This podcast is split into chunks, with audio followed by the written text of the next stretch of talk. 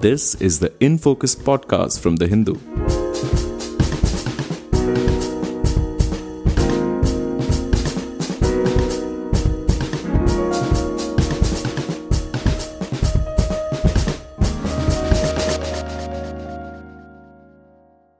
Good afternoon and welcome to the Hindu's in Focus podcast. I'm Zubeda and I'm your host for today. On March 1st, India launched the second phase of its COVID 19 vaccination program, targeting 27 million citizens above the age of 60 and those above 45 with comorbidities.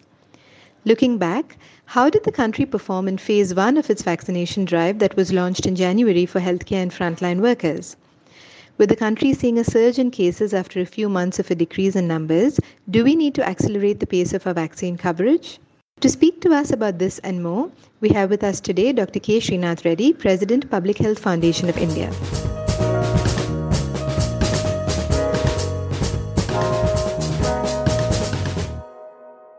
Good afternoon, Dr. Srinath Reddy, and welcome to the Hindu's in Focus podcast.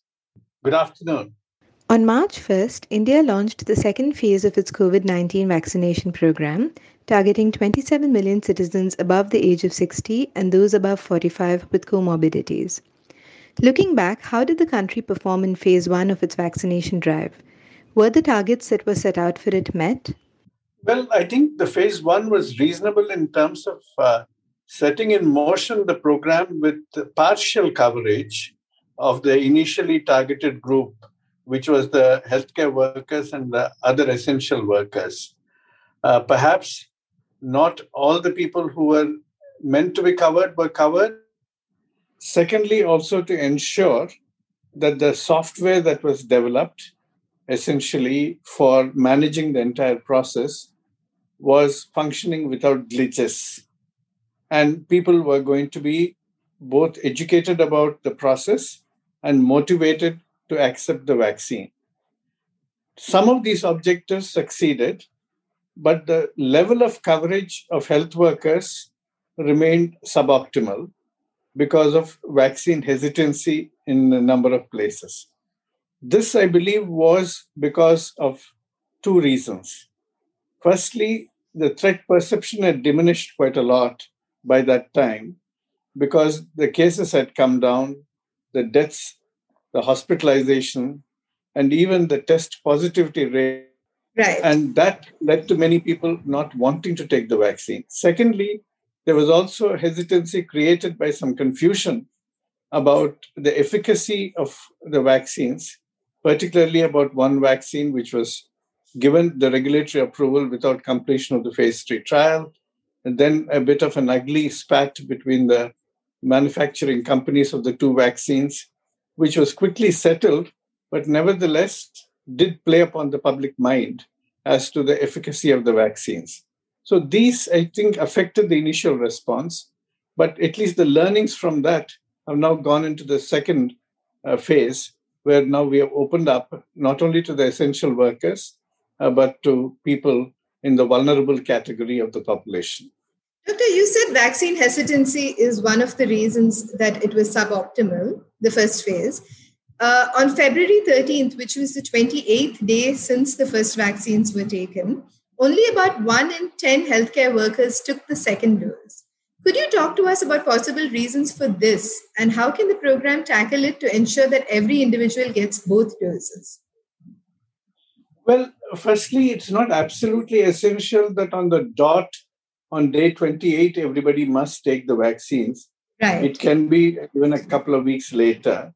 Mm-hmm. And we must also recognize that uh, there has been considerable amount of speculation in the media in the meanwhile that delaying the second dose could actually possibly give a better immune response. Uh, this is the news based upon the AstraZeneca experience from the United Kingdom. And even the WHO had given a clearance to AstraZeneca saying that you can actually have your second dose 8 to 12 weeks after the first dose. Mm-hmm. I think some of that affected the people. And uh, secondly, I think uh, the initial hesitation among the healthcare workers was not fully overcome. But I believe now that it's opened up to the general public, even those healthcare workers who were hesitant in the beginning are now becoming more convinced that they must get their shots. Doctor, the ICMR recently said that the pace of vaccinations was deliberately kept slow because the health ministry wanted to take stock of the hiccups and gradually iron them out. Is this the only reason that the first phase coverage targets weren't met? And is it justified to continue to keep it slow even with cases now rising in India? Well, I do not know exactly what the health ministry thought of and whether it was a deliberate intent, because I know that there was a certain amount of concern expressed by people like Professor Vinod Paul and others uh, that some of the health workers were declining to get vaccinated and uh, they were being urged to get vaccinated. However, the fact is, if you look at the vaccination centers, initially there were 10,000 vaccination centers in the public sector and 2000 in the private sector. Mm-hmm. By the time the various centers were tested and the software was tested, uh, I think confidence has grown now that they can actually expand the program. And now about 20,000 private uh, centers are being permitted to provide the vaccination apart from the 10,000 in the public sector. So, to that extent, there's a definite scale up. Whether that was a very deliberative decision, I cannot really say. But obviously, proceeding in stages gives you an opportunity to test your system and make sure that the glitches are corrected, as well as gives you time to establish the desired partnership with the private sector and see whether that is functioning reasonably well or not. However, it's time now that we really step on the accelerator. Doctor, are we uh, wasting any vaccines? There are reports that some vaccines were unused in a few states. Is there a permissible wastage limit for vaccines? Are we well within the limits for it? I do not know exactly what the data are related to the vaccine wastage. Ideally, there should not be any wastage whatsoever. Okay. And uh, certainly in the initial calculations, I think about 10% wastage was estimated as a possibility, uh, but we should not cross that limit and certainly avoid even that because these are precious assets for protecting the people. Uh, however, it is also true that in some cases where people didn't turn up, either for the initial appointment or for the second appointment, some of the hospitals have actually extended the facility to people uh, who were not uh, on the appointments list trying to ensure that the vaccines are being utilized. But still, you cannot, in the last minute, uh, make sure that the deficit is covered. But now I understand, at least in the second phase, there is a huge lineup for vaccines. And I do not think there should be a problem of vaccine hesitancy affecting either the response rates or uh, the uh, vaccine wastage issue. You spoke about the need for acceleration, Doctor. Uh, last year, the Union Health Minister had said that we wanted to cover 200 million people by July 2021 with the vaccine. To meet that target, we need to administer about 2.44 million doses per day in the rest of the days until July. But the first phase averaged only about 0.3 million doses per day. So, is how crucial is the success of this second phase because it comes in the midst of a resurgence of infections in several states?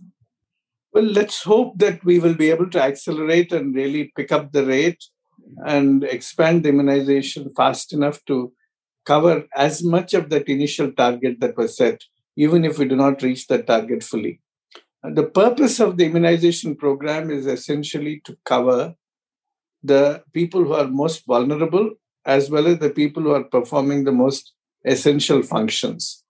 If we attain that target as well as we must, then at least that gives us a relief that the remaining population can be covered a little more slowly. Uh, ideally, yes, even they should be covered faster. But with more centers opening up for vaccination and possibility of more vaccines being available in the supply chain in the next couple of months, I think we ought to be able to pick up speed. Uh, but the initial focus must still be on protecting the vulnerable now, because the main purpose of vaccination is to prevent severe disease and death. So, do we need to open up the program to more beneficiaries? Well, uh, at least we are now looking at the 60 plus. We should come down the age groups. And then, of course, uh, those with comorbidities already certified are already being covered, though some of the people with comorbidities may not be aware of their status and may be missed.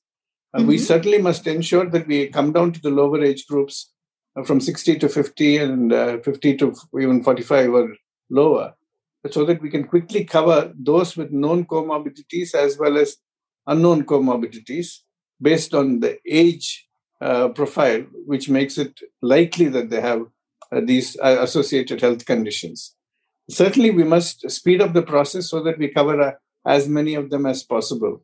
And obviously, having more centers helps.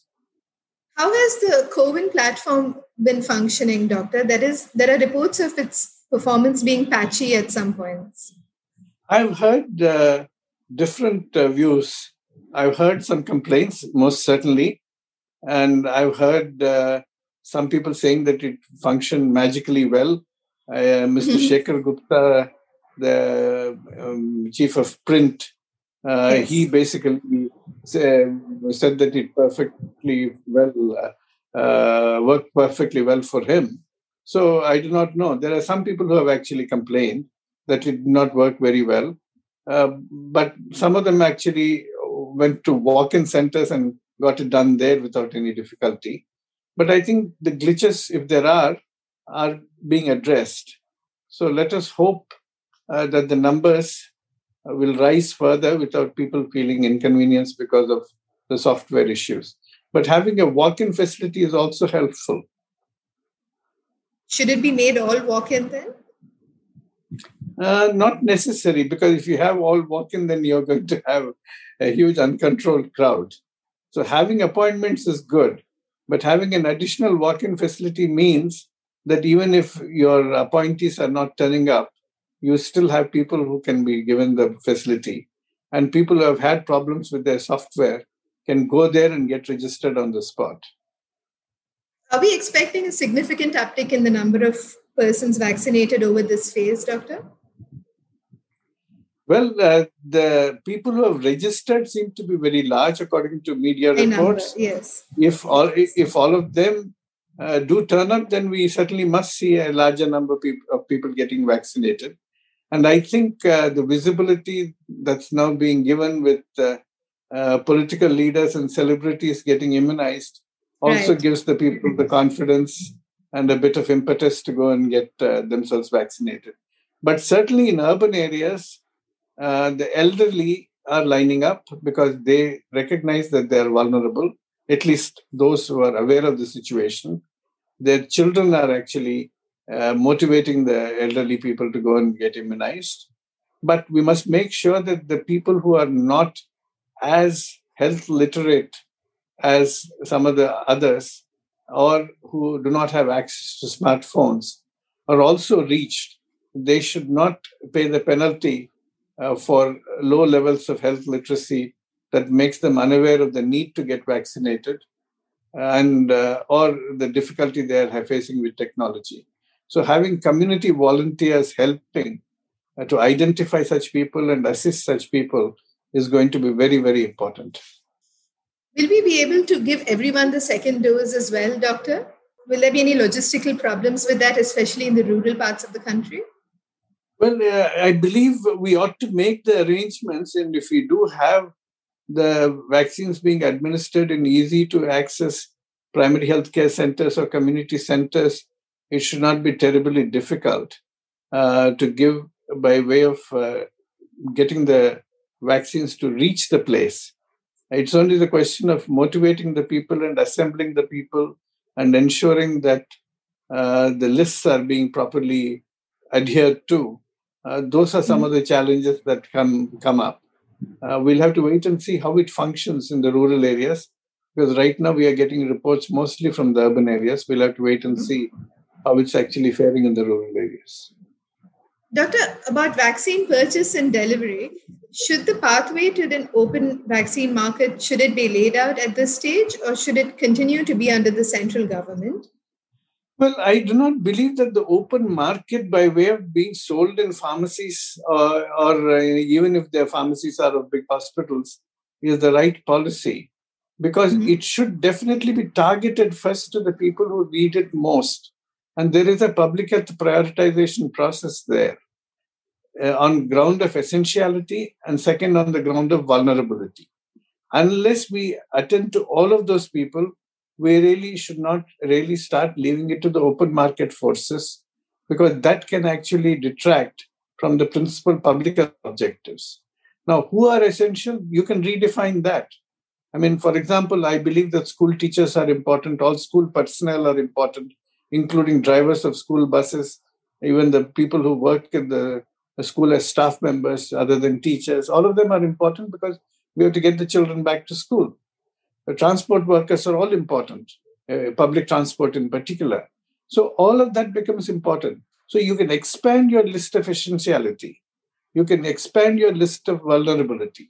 But those two must be the guiding criteria initially. It is only then you can deviate from that.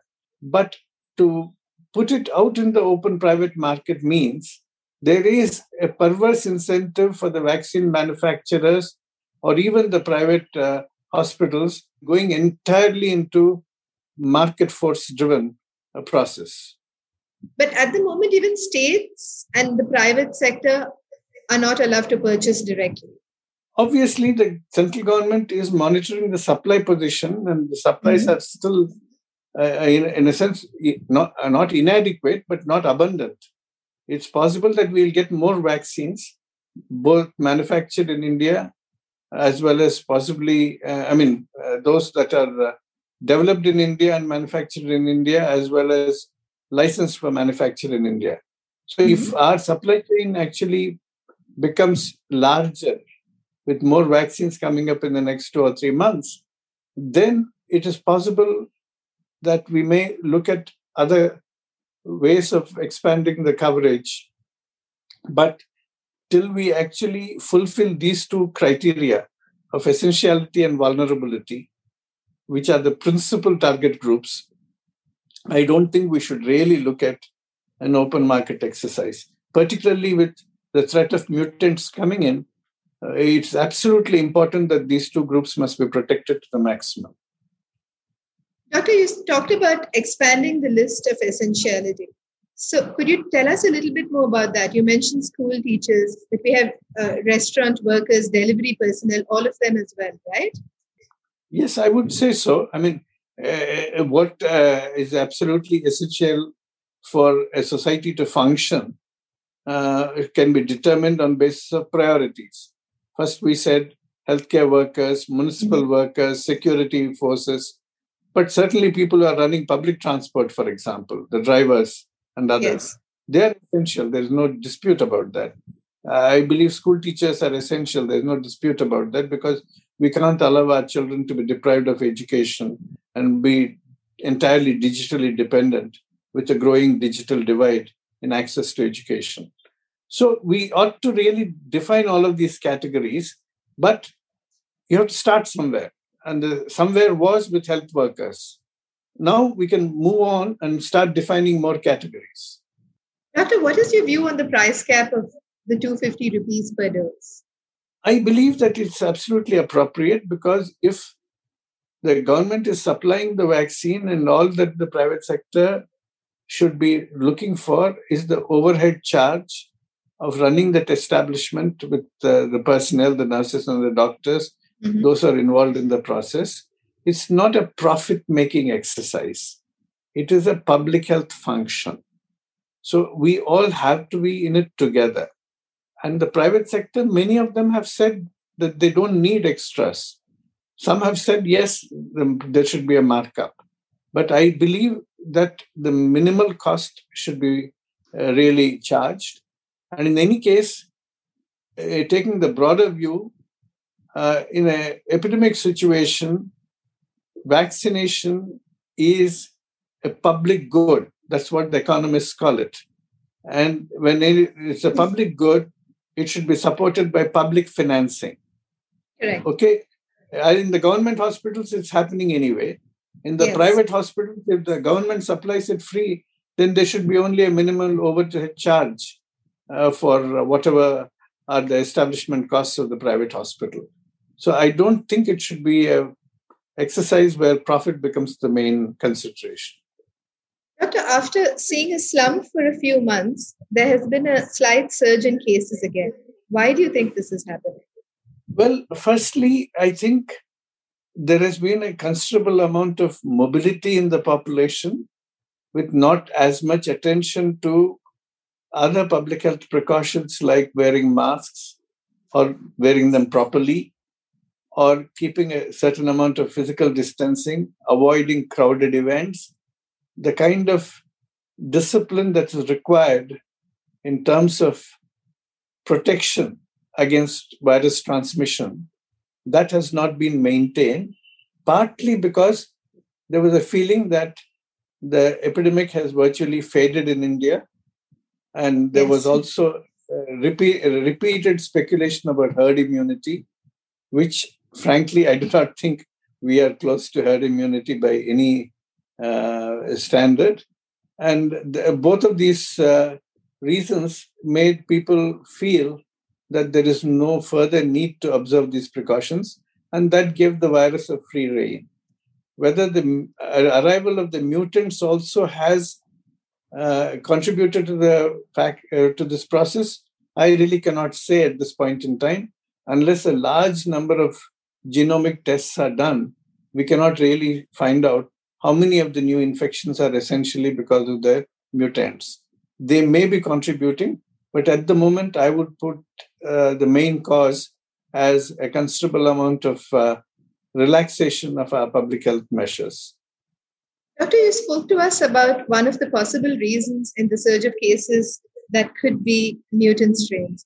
How well are we doing with genomic sequencing and identifying the various strains that could be out there? I believe we have had the capacity, but mostly in research labs in the past. Mm-hmm. And that was not really mobilized to do a study in a systematic fashion till December. Once in the United Kingdom, the announcement was made that the mutant that they had identified even as far back as September B117 was now responsible for a big surge and possibly had about 70% higher infectivity rate, then suddenly the world took notice and became alarmed.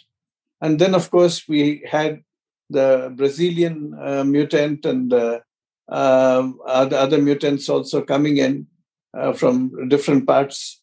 Uh, South Africa, in particular, being worrisome in, in, because of its not only higher infectivity, but apparently it also has a, a vaccine escape property in which it's not being uh, adequately affected by the vaccines that have been developed against the uh, uh, COVID virus. And therefore, in December, India assembled a huge consortium of uh, laboratories uh, in different uh, public and private institutions who are actively collaborating to study uh, the genomic uh, characterization of various uh, isolated viruses from the cases that are coming in now. What percentage of cases are to be studied? Well, there are countries which have studied more than 10%, even up to 12%. The countries, uh, particularly uh, like Denmark, has had a huge number of cases studied um, with a high genomic uh, uh identification. UK uh, has stepped up the process. The United States has lagged behind. Now they're stepping up their process. But India has also ramped up its process, and now we are now increasingly studying more and more cases for their uh, genomic characteristics. And uh, therefore, we are, I believe, uh, better able to identify the mutants as they're emerging or spreading. Doctor, one last question before we sign off. What can the government do to incre- to ensure that more people come forward to get vaccinated? What, in terms of communication, can they do to build confidence? I believe communication is most effective when it is not only being beamed out through mass media, which are very important, of course, as channels of uh, broad reach, but also through community networks, because people's beliefs are considerably influenced by what their friends and neighbors think and all the fears and anxieties are shared in those community groups. Resistance is built up because of false news and propaganda in those community groups. So you do need to reach out to people who are influencers in the community, whoever they are, whether it's women's self-help groups or community-based organizations or local political leaders or local religious leaders. It is absolutely important. Youth groups, women's groups, you have to definitely engage the people, whether it's an urban resident welfare association, whatever it is. Because most of the misconceptions are usually spread and shared at the level of the community. And therefore, vaccine confidence must be built up at the level of the community. Usually, those conversations take place among neighbors, among resident welfare associations, among friends, among women's groups, among youth groups. It is there we must reach to find out the influential voices within those groups uh, and try and get them to have the conversation on the vaccines. The more the conversation within the community groups, the less likelihood of misconceptions getting spread and rooted. So I believe we need both the uh, top down mass media approach of uh, governments as well as other organizations trying to beam uh, messages of vaccine confidence, but at the same time to have the conversation going on on a regular basis at the level of the community is going to be absolutely critical uh, for building up that vaccine confidence and getting more people to get immunized. Even things like how do you register? How can people be helped if they do not have smartphones? All of these are problems that can be sorted out at the community level. Thank you so much for speaking to us today, Doctor. Most welcome. Uh, thank you very much. We need media uh, to really spread the message, allay anxieties, build confidence, and ultimately build the collective strength of society to overcome this pandemic in the shortest possible time. Thank you. Absolutely. Thank you, Doctor. Goodbye.